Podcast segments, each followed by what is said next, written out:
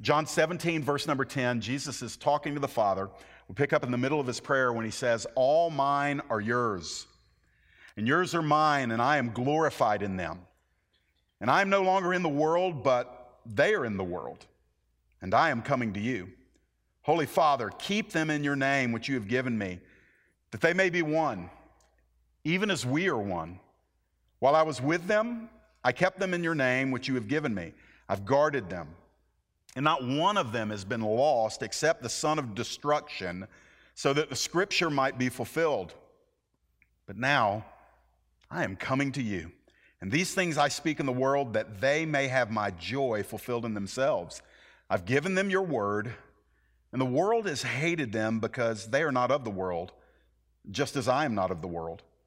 I do not ask that you take them out of the world, but that you keep them from the evil one. They are not of the world, just as I am not of the world. Sanctify them in, in the truth. Your word is truth. As you sent me into the world, so I have sent them into the world. And for their sake, I consecrate myself, that they also may be sanctified in truth. Now, watch this. He's about to pray for you. I do not ask for these only but also for those who will believe in me through their word, that they may all be one, just as you, Father, are in me and I in you, that they also may be in us, so that the world may believe that you have sent me. The glory that you've given me, I have given to them, that they may be one, even as we are one. I and them, and you and me, that they may become perfectly one so that the world may know that you have sent me and loved them even as you have loved me. John 17 is often referred to as the unity chapter in the Bible, and I wouldn't really argue with that. But let me tell you what I'm becoming more increasingly aware of as I've been studying John 17 off and on for months, just really compelled to, to dig through the words of Jesus in this prayer to his Father. I'm finding that he is actually highlighting something a little bit more uh, often in John 17 than he is the oneness or the unity.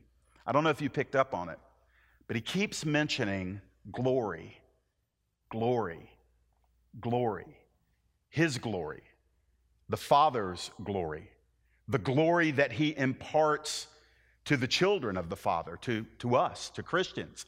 And he's mentioning this over and over and over again, and it's not independent of the other theme of John 17, which is unity. He actually ties our unity together as Christians to his glory.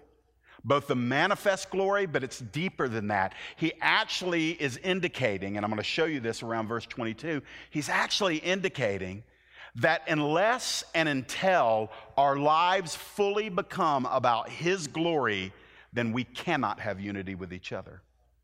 Now, I'm going to unpack this in a couple of different ways this week. One is the message tonight, but if you don't get it tonight, I want to encourage you to read uh, the blog on Transforming Truth tomorrow. I've already written it. It'll be up at about 5:30 tomorrow morning because I take a little bit more time to unpack it. I think God's showing us something here. It may not be new truth, but it may be refreshed truth. And so, let's look at the scriptures tonight and let's see what they say. I hope I can read this because I did not bring my reading glasses up here, so May there be an unction on my eyeballs. Amen. I need it tonight.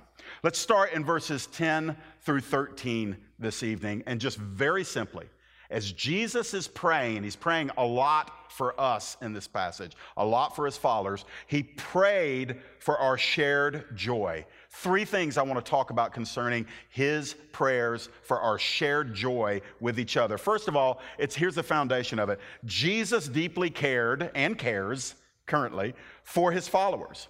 Look at what he says to the Father. He says, all mine are yours, meaning this Father, all of my disciples ultimately are your disciples. And Father, your disciples are my disciples. And I am, watch this, I am glorified in them. Watch this. Jesus says, On the earth I am glorified in those that the Father has given me. And he says this I am no longer in the world, but they are in the world and I am coming to you. And then he says, Holy Father, watch this, keep them in your name, which you have given me, that they may be one, even as we are one. Let's pause here for a minute. There's so much theology in this that it really could, if we let it, take up the rest of the night together. I'm not going to let it do that. But Jesus is about to go back to the Father. He's going through the corridor of the cross, suffering, sacrifice, the substitutionary death on the cross. He's going to be taken down from that cross, placed in a tomb. Three days later, he will rise from the tomb, and he is going to eventually ascend back to the Father. And there is actually an element of excitement in Jesus, the Son of Man. As a matter of fact, over in John chapter 14 and verse 28, he actually says to his disciples, I told you I was going back to the Father, and if you loved me, you would actually rejoice on my behalf. Jesus began to get very excited. Please don't stumble over that. He began to get very eager for the reality that after 33 years on earth, he was about to go back to the Father. But before he left, he wanted to intercede for those that he was leaving behind. And he says, Father, I am asking you to make them one. They are one in Christ, but make them one. In other words, he, he's saying this He's saying, Father, what they have in position, let them live out practically. Lord, what you've given them by making them one with me and one in you, I'm asking you now, make them to be one with each other. So, what does that mean? Well, let me give you three quick things here. It, it indicates, our oneness indicates an, an unequaled mutual love as Jesus and the Father shared an undiluted, constant, unbroken, equal love, Jesus is saying, I want them to be like that with each other.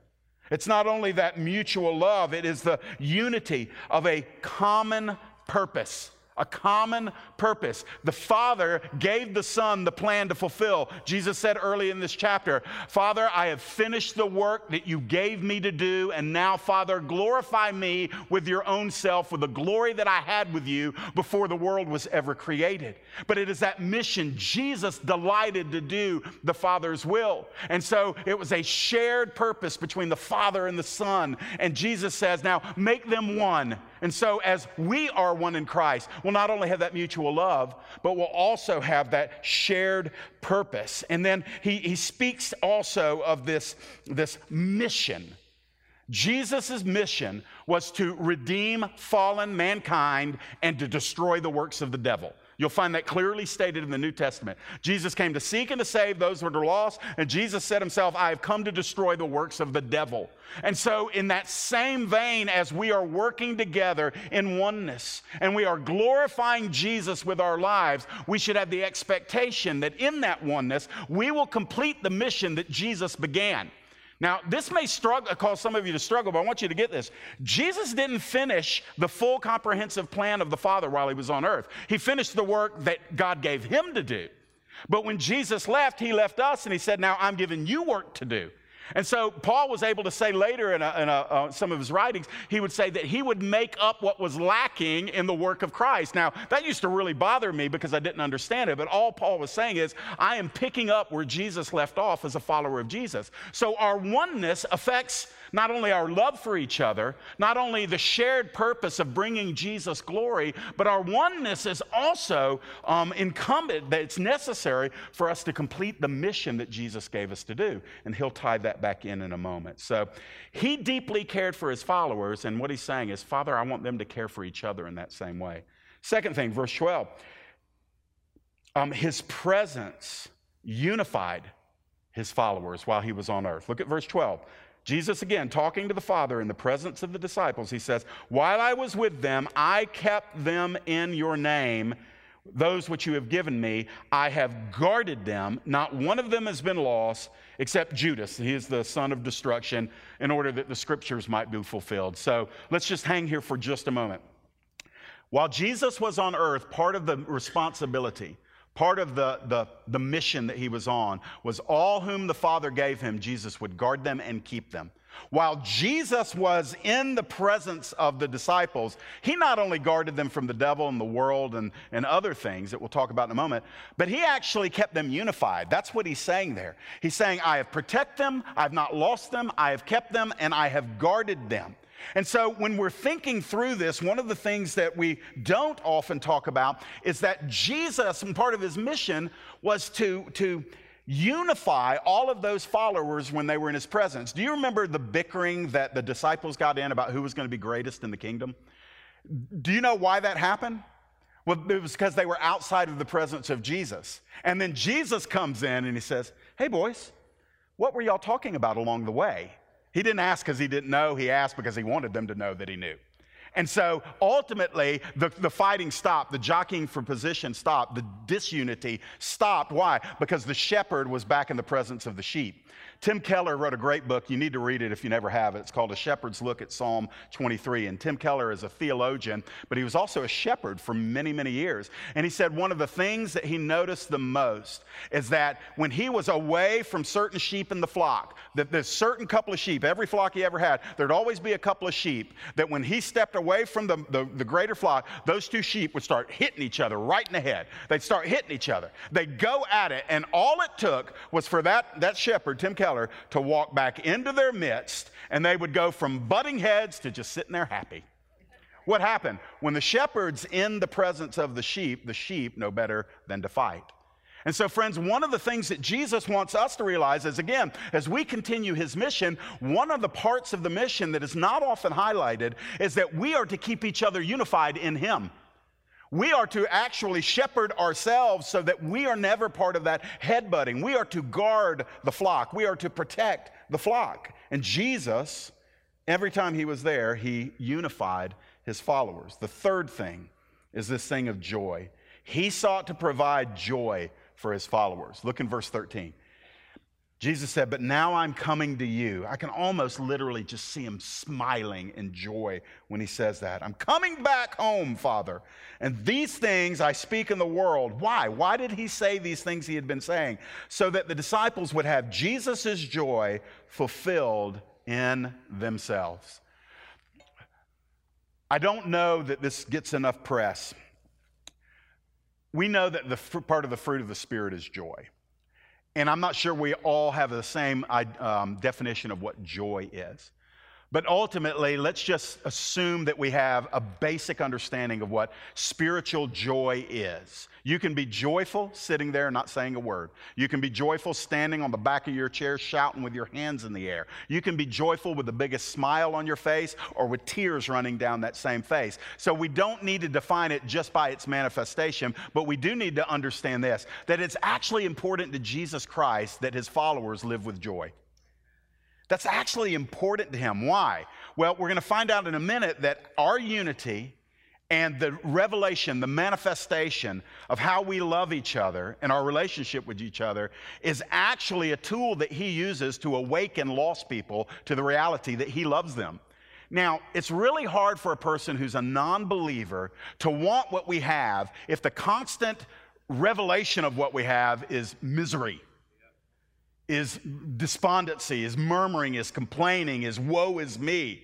If that is what comes out of us, then that's not very attractive to those who don't know Jesus. They might say, Why do I need Jesus? I can be as miserable as you are on my own. I don't need any help from your God from that. And yet, when we are in unity and when we are walking in joy, when this prayer to Jesus, a prayer from Jesus to the Father is answered, our lives can be characterized by a level of joy that will actually be a supernatural tool that God uses to awaken the people in our lives to the reality that we have something they don't have.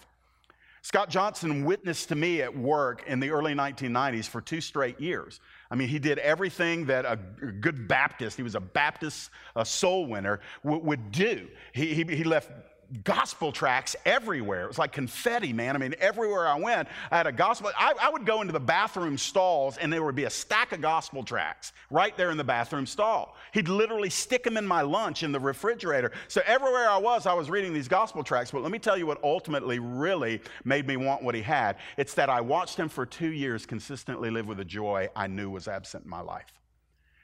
And I thought, man, that guy just gets on my last nerve with all of his gospel music and his gospel tracks and his thumpity thump, thump, thump on the Bible and all of that stuff. But man, I tell you what, I can't argue with it because he's got something I know I've never had in my life.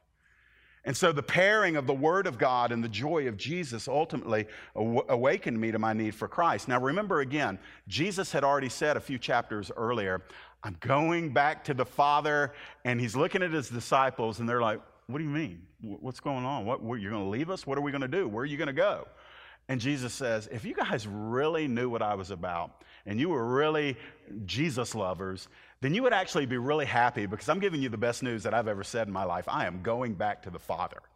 And so he, that joy that he was feeling, and that essence of being able to be in, in absolute proximity to the Father, he says, I want you guys to have that. I want the joy that you're going to be with the Father one day to be the same joy I'm having right now as I'm just hours away or days away from going back to the Father. I, I, want you to be able to live in unity and oneness and live for my glory so that you will have that same heart stirring joy. Now, that's great for the disciples, but it's also great for me and you. Because, friends, listen, ultimately, all of you who are believers in Jesus Christ in this room, look, you, have got a date with destiny. You've got a date with dust. You're going to leave planet Earth. You're going to, our lives physically on Earth have a termination date. And so we will, it's appointed unto all of us once to die, but ultimately that death is nothing but a doorway that ushers us into the presence of the God who rejoices over us, Zephaniah chapter 3, who loves us, who has been shepherding us and providing for us. And yet the world can get so dominant in our thinking and the tri- trials and the struggles that we can lose our connection with the reality that all of this is going to get wrapped up in the not too distant future. I mean, I don't know if you're happy about that or not, but man, I'm, I, I figure if, if, I, if I break the odds, I might have another 50 years on earth. That means at the most, in 50 years, max, I'm going to be in the presence of Jesus. And Jesus says, Good, Jeff, keep that joy because I want that to infect the people around you. So let's move on into verses 14 down through verse 19. He not only prayed for our shared joy, but he also prayed for our shared identity. Now, this is really what I hammer out in the blog tomorrow morning uh, identity. God's glory and our identity. So let's start first of all with this. I want to talk to you about what you share with every single believer. It doesn't matter if they're younger than you or older than you. It doesn't matter what color their skin is. It doesn't matter what, what tribe or tongue they come from. It, it doesn't matter if they vote the same way you vote every four years in a November election. None of that is, is where our identity is. Jesus is our identity. That's just the bottom line theological truth. And, and I believe that one of the calls right now on the church, especially the church in this region, is God is calling us to intentionally and um, persistently retain our sense of identity in Jesus that we are being bombarded from all different corners of our culture to root our identity in lesser things, lesser glories.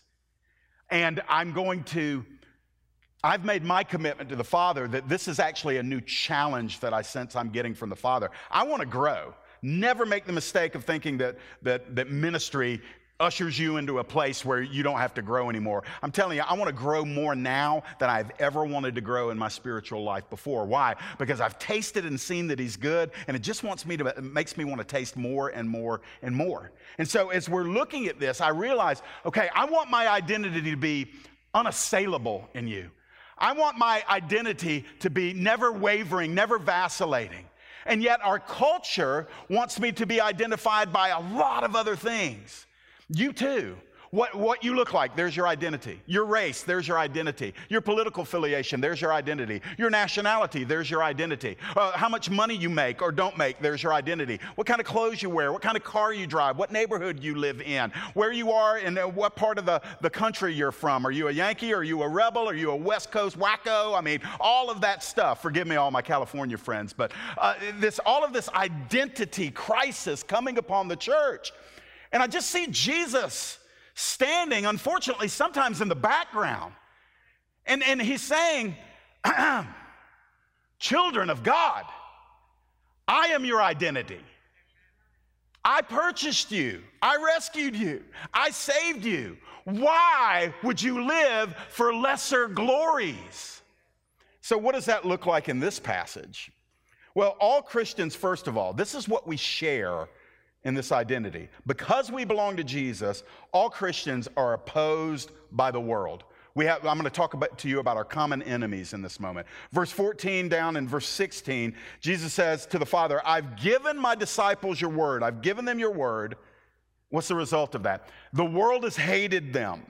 Why? Because they're not of the world. And Jesus says, just like me. They're just like me, Abba. That I'm not of the world, just like me, they're not of the world. And then he says again in verse 16, they're not of the world, just as I am not in the world. What does that mean? It means this when, when we come into our identity in Jesus, that means we jettison, we leave off all other lesser identities. And literally, you have to do that. Not, it's, it's not something, God does do it for you in the sense of positionally, but it, it is of no use to you until it affects your mind, until you're convinced and renewed in the spirit of your mind that my identity is that of a son or a daughter of God that I am accepted and beloved in the sight of God, that I am complete in Jesus Christ, that there is now, therefore, no condemnation upon me because I am in Jesus Christ, that I am as welcomed in the presence of God Almighty as His only begotten Son Jesus is, because I am in Jesus, therefore, I am as acceptable to the Father as Jesus is. Therefore, it doesn't really matter what my skin color is, that's not my identity. Let, let me, I, I, didn't get to unpack this on Sunday as much as I wanted to, but the amount of pressure in our culture for us now to, to make our unique and foremost identifying marker to be our race. Therefore, if I'm white, I better think like a white person, act like a white person, vote like a white person, protest like a white person. And, and if I dare to say anything that might give um, you know, credence to things that black people, Hispanic people, Asian people think, act, say, or do, or prioritize, then all of a sudden the, the, the culture says, well, you're not acting within your identity. Well, actually, I am because my identity is in Jesus Christ, and Jesus Christ actually loves all races of all people. And so we don't have to identify by our race. We don't have to identify by our socioeconomic uh, background. We don't, we don't have to identify by the way we were raised. See, ultimately, our identity is who Christ says we are. And I'm going to tell you, it's a breakthrough season in your life when you just make up your mind that Jesus wasn't messing with you when he told you who you are in him. And if you don't know what all he says about that, well, he's saying right here in this passage, I've given them your word, Father. Now, he wasn't referring in that moment to a completed canon of written scripture. That's not what Jesus was referring to. He was referring to the, perhaps the Hebrew Bible, the Old Testament, but ultimately the Rhema word, the revelation that Jesus gave while he was walking among them.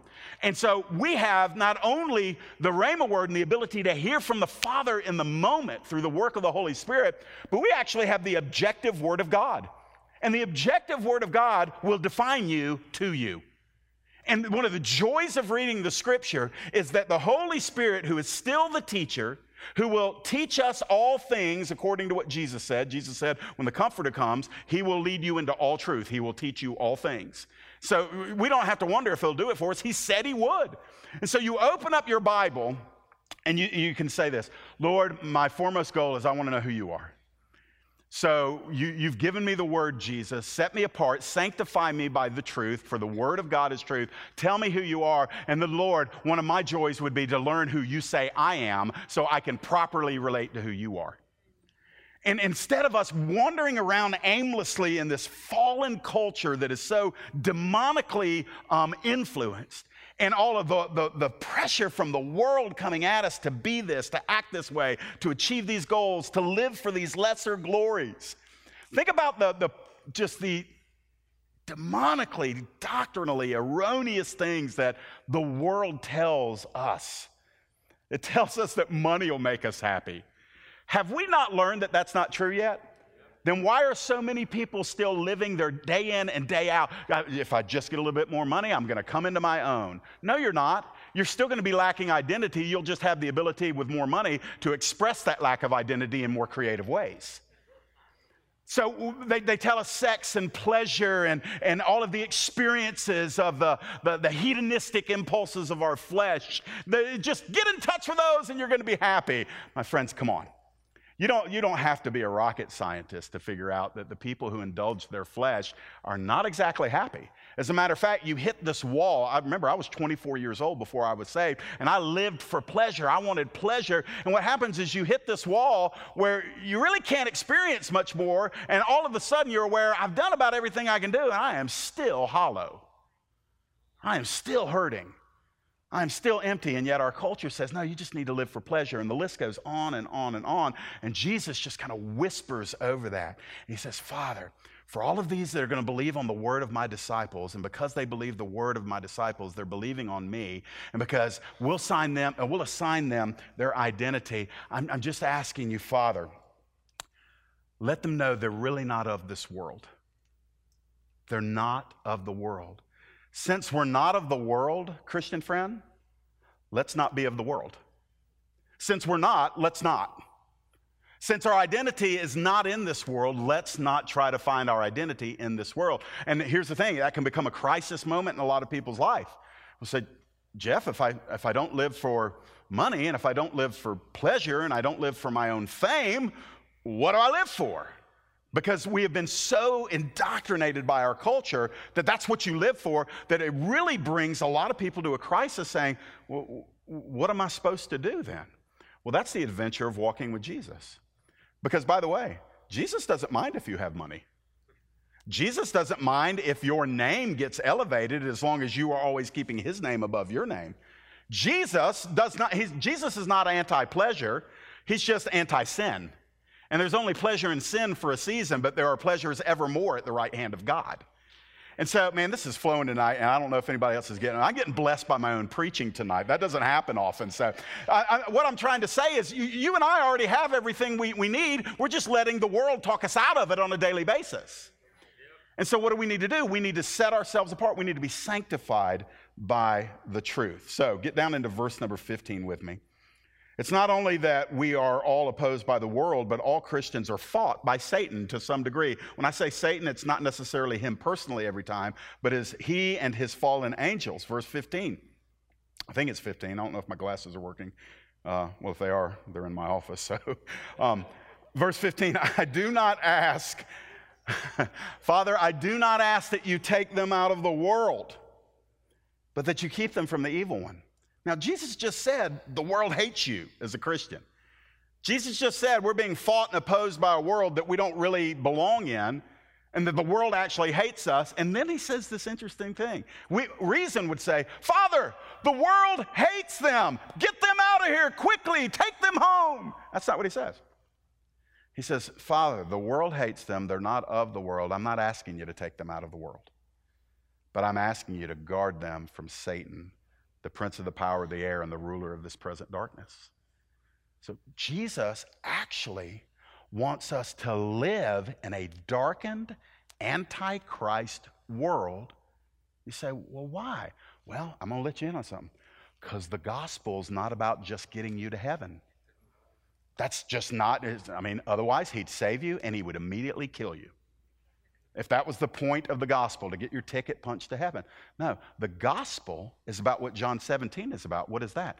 Glory for Jesus, glory for Jesus, glory for Jesus, glory for Jesus. And I'm going to tell you, he's glorified in heaven with no resistance. But on earth, there's a resistance. And so we are ambassadors of Christ. And so we've been left in this world, and we are now picking up where Jesus left off. If Jesus came to destroy the works of the devil, and we are those who bear the glory of Jesus on the earth, then part of our mission is to destroy the works of the devil. And so we have got to turn the corner on this. I'm going to be careful not to run long down this rabbit trail because I hope to finish this message tonight. But, friends, I want to tell you what's coming in the future, not just for this church. It, there's an awakening that is going to come to the church in America. It is coming, it is going to come in a fuller, un undeniable revelation of the glory of God. Part of it is going to be a boldness that hits the body of Christ to where we are no longer retreating from the devil because he's mean, big, bad, and scary, but we are literally taking on the armor of God and standing in the authority that we have. Jesus said, Greater in you I am than the one that is in the world. He's literally saying, when I am in you and you are abiding in me, you are, a, you are outmatching the devil himself. And, and friends, that's, that's the great secret that hell wants to keep from you. The secret that hell wants to keep from you is that you are actually stronger in Christ than every demon and all demons put together that they cannot thwart the power of God. And if we are abiding in Christ and operating in the Holy Spirit, and we are yielded and we are clean and holy, sanctified vessels, then friends, one of the realities is, is that this common enemy that we have, whose name is Satan and all of his demons, the Bible teaches us that we can actually put them to flight.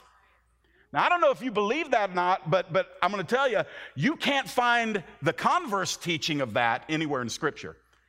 You can't find anywhere in Scripture that, that Jesus says, run, hide, here comes Satan. It's just not in the Bible. But we are told that if you'll resist him, he'll actually run away from you. I don't think we know this. I think we hear that we're like, yeah, oh, okay. It's, it's like one of those half amens. It's a A, but we never finish it. Friends, I, I, I, I'm telling you, when an awakening comes, um, Demons run from that. Why? They hate the glory of God. And awakening in the Spirit is always accompanied not by not just the presence of God, but the glory of God. And if there's one thing that the enemy can't stand, it is a manifestation of the glory of God in the midst of Christians. Why? Because that's the glory Satan wanted for himself and he couldn't have it. And Jesus just said in John 17, Father, the glory that you gave me, I gave to them. We actually possess what he wants, but he doesn't want us to operate in what we possess. So he seeks to talk us out of believing that we actually possess what Satan always wanted. And if he can talk us out of it, we'll never begin to use it, we'll never begin to operate in it. So we have this common enemy. Listen, I love the fact I had lunch today with my friend Jude from Nigeria. Jude was uh, instrumental in my life in some very lonely days as a Baptist pastor where I was operating in these gifts supernaturally, privately, didn't know what to do with them, felt like I couldn't tell anybody because Baptists aren't allowed to have the gifts of the Holy Spirit. And I was, I'm not being disparaging on Baptists. I agree with 99% of Baptist doctrine. I do believe the Baptists and all cessationists miss it on the gifts of the Holy Spirit. Don't be offended by that, but I believe it's a doctrinal, theological issue. But I was trapped in this Baptist cocoon and, you know, just experiencing all this move of God. And Jude came into my office, a Nigerian prophet full of the power of God. And I was whimpering and whining about something, and he broke a yoke off of me that day. It was four, four or five years ago, and just snapped it off of me. And God set me free that day. So I'm sitting at dinner with Jude tonight, and he's talking, he's telling me about some stuff from Nigeria, and I'm just thinking, I love this man. I so love this man. And I, I don't even care. He told me later on, he said, Jeff, when I lived in Europe and I lived in Nigeria, I, he moved from Nigeria to Europe to New Jersey to Atlanta. So he's been around a little bit. And he said, uh, it wasn't until I got to the South that I really learned that, that color was an issue with some. And I thought to myself, I was like, well, brother, at this table, it's not. You're sitting on that side of the table as a Nigerian pastor. I'm sitting over here as a little Southern Irish background guy, and all I'm sensing is Jesus eating dinner with us. And it was just so beautiful. What is that? Well, friends, it's the glory of God, it's the presence of God, it's the unity that we have in Christ. So, let's see how much we can get through with this. Um, if you need to leave, I understand. I apologize. We, well, you know the routine. it's the way we roll around here. So, all Christians, they're fought by Satan, they're opposed by the world, but all Christians are set apart in Jesus and his truth. Verse 17 and verse 19. Listen what Jesus prayed. How many of you believe Jesus gets his prayers to the Father answered? Yeah, I think so. So, sanctify them in the truth. Sanctify sounds like a real religious word. It's just a word that means set them apart. Set them apart in the truth. And Father, your word is truth. And um, for their sake, I consecrate myself. what was he talking about? He's, I don't know what that was. He said, I am going to the cross. That's the consecration. Jesus is saying this Father, for their sakes, I'm fully separating myself unto your work. Jesus said, I am saying this. I want them to know, fully consecrating myself. And Lord, I'm asking you to sanctify them through your truth. Now, friends, I, I, I want to hunker down just for a moment on this. We are set apart as Christians for the specific purposes of God. There are general purposes that cover the entire body of Christ. We could frame it up by saying every Christian that is anywhere on the planet Earth, the, the, the will of God for their life is that life might be spent bringing intentional glory to God. Now, that can be done in innumerable ways. So it's not just about, okay, well, I don't preach and I don't sing and uh, I guess I can't glorify God. My friends, you glorify God wherever you are with whoever you are. And, and it's innumerable. It's not about so much a task orientation as it is a greater awareness that your identity is in Jesus and you are sanctified. You are sanctified. Not, that doesn't just mean externally moral, that's a part of it. But you are set apart. That means when you got saved, I want you to picture it like this. You're over here in the world, you're over here, even if you were a child, you're, you're part of the fallen world system. And when you call on the name of Jesus Christ and you trust that He died for your sin, and you believe that God raised Him from the dead the third day, and that the price for your sin and your guilt was fully paid, and when you trust in that and you yield yourself to that truth, receiving Christ as Lord, it is as this the Lord does this. He says, This one is mine. I take her and I put her in my hand. This one is mine. I sanctify you and set you apart forever for my purposes. And he does that. And, and so we are moved, we are set apart for his glory. Again, that's rooted in identity and it's rooted in glory. And so he's done that for all of us. Why is this important? Because the reality is, is that the visible church, especially in this area of the world, we, it's like we think we're not all in the same hand. It's, it's like we think we're, we're scattered. Listen, we are all in the hand of God together. And he doesn't have little compartments in his hand where he places this type of person and this type of person. We're just in his hand. He holds us all. And so, if we will recognize that we're all fought by the world, we're all opposed by Satan, and yet we are all set apart by the same God for his glory, we can then do what's expressed in verse 18 where all Christians share in Jesus' mission. Watch this. Father, as you sent me into the world, so I have sent them into the world. Now, he's, he's praying for his disciples. It's very interesting because this prayer, if you go back and read all of it, Jesus is still with them. He's still in their presence. He's still on earth, but he's speaking as if he's already gone. And I thought about that today. I was like, Lord, what, what is that all about? And this image, I'm not going to dogmatically declare that this was from the Father, but if it wasn't, it was still good. This, this image of, do you know when you're about to go on vacation, but you're not out the door yet? Somebody calls you up and they're wanting to talk about blah, blah, blah, and you're like, hey, I'm already out the door. My bags are packed. I'm on vacation. You're still standing in your living room. You're still where you have been, but in your heart and mind, you're already at the beach or on the uh, in the mountains or on the ship or wherever. You're already gone. This is kind of the expression that Jesus has given in John 17. He, he's saying, "I've sent them out into the world." Well, he's still with them. He, he says earlier, he says, "Now I'm coming to you," or he says to the disciples, "Now I go to the Father." And so, this idea is that while he was on earth, he equipped them, he gave them everything they needed, he assigned them their identity in him, and he is releasing them. And they were to do it together. They were to change the world together as one. That same mission is yours and mine. Do, do you understand this? We don't have a different mission than Paul. We don't have a, a, a, downgraded or an upgraded mission that, that Peter had or that John had or even that Jesus had. We're actually continuing the work that Jesus began to do. And so, again, when we were, what's my purpose in life? I'm raising two kids, and they ask those questions. What do you think I'm going to be? What do, what do you want to do? And now Alicia's getting a little bit older, and she's starting to really sense some definition to what God wants her to do in life. But ultimately, friends, it's this wherever we are, with whoever we are, we are going to glorify God, and God's going to smile on that. So you can do that right now. When, when he sends you out into the world and we share this mission with Jesus and with each other, it's not about, you know, you have to pack your bags and move to Uganda. That may be part of what God wants you to do, but we get to do it right here in Gwinnett County in Lawrenceville and, and wherever we might be. And so that mission, again, is tied into um, our identity. Our mission is not our identity, but our mission proceeds from our identity.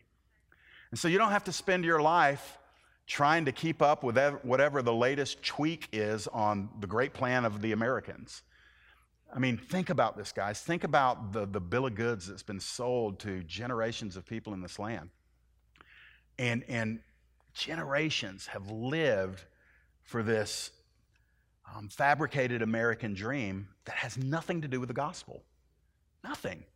That literally millions of people have left Earth. They're like lemmings. They just walk to the edge and they just, pew, they go over. And, and what, are they, what are they following? They're believing the incessant, beat to a war drum lie of the whole purpose of life, success in life, is to, to work as hard as you can from age 18 to 65. Work it, try to have a little fun along the way, but if you don't, that's okay, because then you've got this 10 year window called retirement before you die. And, and that's what it's all about. Really? And, and what's crazy is it's almost unquestioned. And so, everybody, by the time they're 15, 16 years old, they're being trained by school, they're being trained by everything that from the world of finance is just get enough money so for the last 10 to 15, maybe 20 years of your life, you can do whatever you want to do, and then you'll be successful. Or you could spend your life laying up treasures in heaven and serving Jesus and rooting down deeper in your identity and carrying your cross and losing your life so that you might find your life and spreading the gospel of Jesus Christ, which, when believed, will change or, or, secure the eternities of, of countless numbers of people who will believe the gospel. And then when you get home to, to heaven, you stand before the one who provided for that possibility, Jesus. You stand before him, and he says, You did so good. Well done, my faithful servant. Come into your rest and let me reward you. That just sounds like a better plan to me than, Well, I'm 65 and I've got 20 years, and now let's live. Come on, folks. I, I don't mean to be provocative with that, but I don't mind if it jars some people awake, says, you know what, that really is kind of a stupid plan compared to what the Son of God offers. It's never too late to start doing the right thing. Last thing, famous last words by pastors, but I mean it this time because I'm looking at the clock. oh, I'm so tempted not to do this. You really need to read the blog tomorrow because it's all about these verses right here that I'm just going to have to quickly share. Jesus prayed for our shared glory. He prayed for our shared identity. He prayed for our shared joy. He prayed for our shared glory. Verse 20 and 21. Note this mind boggling prayer from Jesus. Listen to what he says. He's talking to the Father, and he prays for you. No, he prayed for you right here. I do not ask for these only. He's talking about the 12. I don't ask just for these, Father but also for those who will believe in me through their word. What does he pray? That they may all be one. To what degree? Just as you, Father, are in me and I in you, that they also may be one in us. It's mind, it's mind blowing. It's a mind blowing prayer. I remember when I first got saved, I was reading this, and I, I got so excited when, for the first time, I realized Jesus prayed for me. I remember I picked up the phone. I called the man that led me to Jesus. Like, dude, I'm, I'm reading John 17. And Jesus, God's Son, prayed for me as if he didn't know the verse. And I'm like, yeah, it's right here, man. But what I was so excited about it that I failed to see what he actually prayed. what did he pray? The prayer specifically is this that those who believe in Jesus will be one, and not a superficial oneness. Not the right hand of fellowship. Good to see you. How you doing this Sunday morning? Doing great, brother. Good. Glad to hear it, brother. Not that kind of stuff. But a oneness that parallels the oneness that the Father and the Son have with each other. And so when I read those words, I'm both inspired and sobered. I'm inspired that, wow, Jesus is really serious about me being one with every other Christian that I am able to be one with. And then I get sobered because I think, wow, Jesus is really serious about me being one with every Christian I can be one with. See, this isn't a side issue.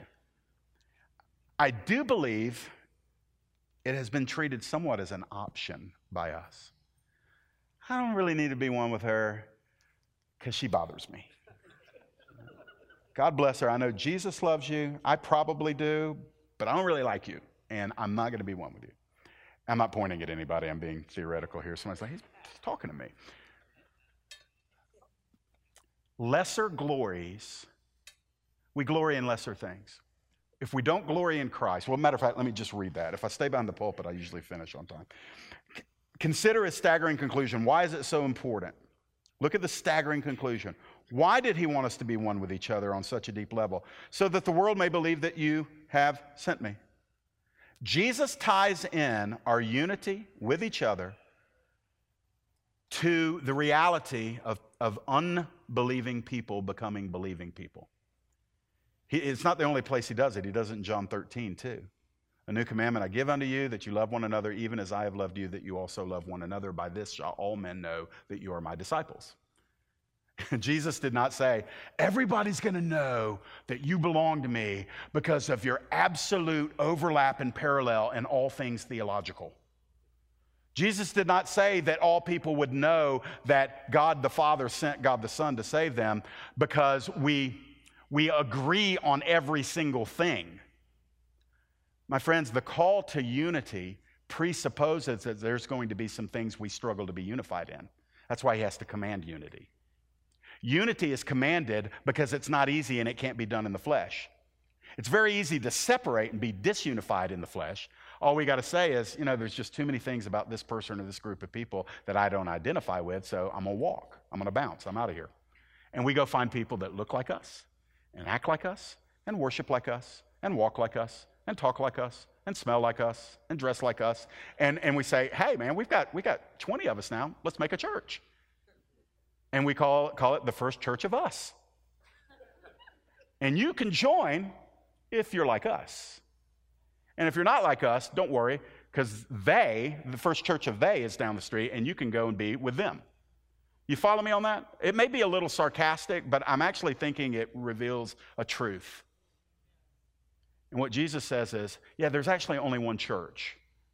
It may be manifested in different local assemblies, but there's actually only one church, and you're all unified. And since you're all unified, and by the way, I'm the Lord, I get to tell you you're unified. You're all one together because I prayed it to the Father, and the Father actually answers my prayers. You are all one together. So since you are all one, be one. And so what does that mean? That means, oh, I'm going to have to die to myself. Well, how can I do that? Because I'm not living for my own glory, and I'm not living for a lesser glory. And I'm not pursuing an inferior glory, but because we've reached this place where our lives are all about the glory of Jesus, guess what's going to happen? Where it's going to be easy to be in unity with other people's lives who are all about the glory of Jesus. Why? Because we're focused on his glory and not all the little things that divide us, irritate us, discourage us, or separate us. We don't quit on the tiny hills. Why? Because we're called to ascend the highest hill, which is the hill set for the glory of God. And so we, we recognize that when we do that, the world is able to see wow, these people really love Jesus and they really love each other. Maybe he really did. Maybe God really did send this one named Jesus. And so, mercifully, last two verses.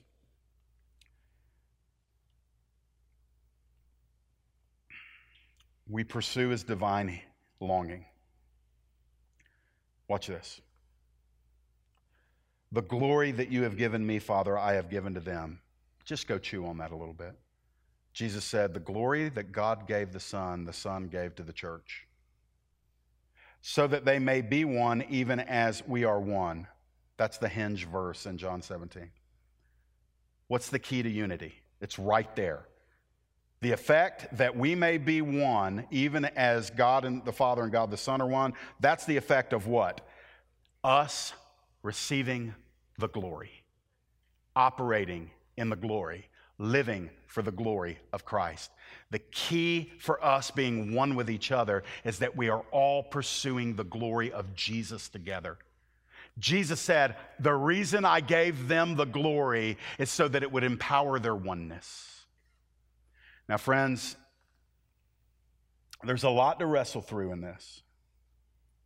Jesus adds in that same passage, the end passage there, He also prays that we would become perfectly one. Do you know how good it is that's in there? Because it illustrates the reality that some of this is a process. We are one, but He's going to allow us to become one. So, in other words, just because we haven't perfectly executed that oneness up to this point, just because we've allowed for things to divide us, just because we've missed, just because we have idiosyncrasies in us or maybe prejudices in us that cause us to divide and segregate and, and skip out on one another as the body of Christ. Jesus' prayer continually over us as the high priest is Father, let them become one, let them become one, let them become one, let them become one. So, in other words, he's constantly inviting us to step in a process that he started and that has never stopped. He's making us one. When we get to glory, and I'm done, when we get to glory, and all of us are there, there's not going to be an angel with a megaphone saying, Baptist over here, we got our Lutherans over here, non denominational charismatics, y'all got the big loud corner in the back. Just doesn't work that way. That's what we do down here. But when we get to glory, it's just going to be the reality of the oneness that we actually have always had, but failed to recognize on earth. So here's my commission to you as the kids are roaming the halls now because I've gone so long. Here's my commission to you start being one with each other. It's not that complicated. Love your neighbor like you would love yourself because you are loving God with all of your heart, mind, soul, and strength. Love Him first and foremost, love your neighbor secondly, and let's just keep pursuing the glory of Jesus.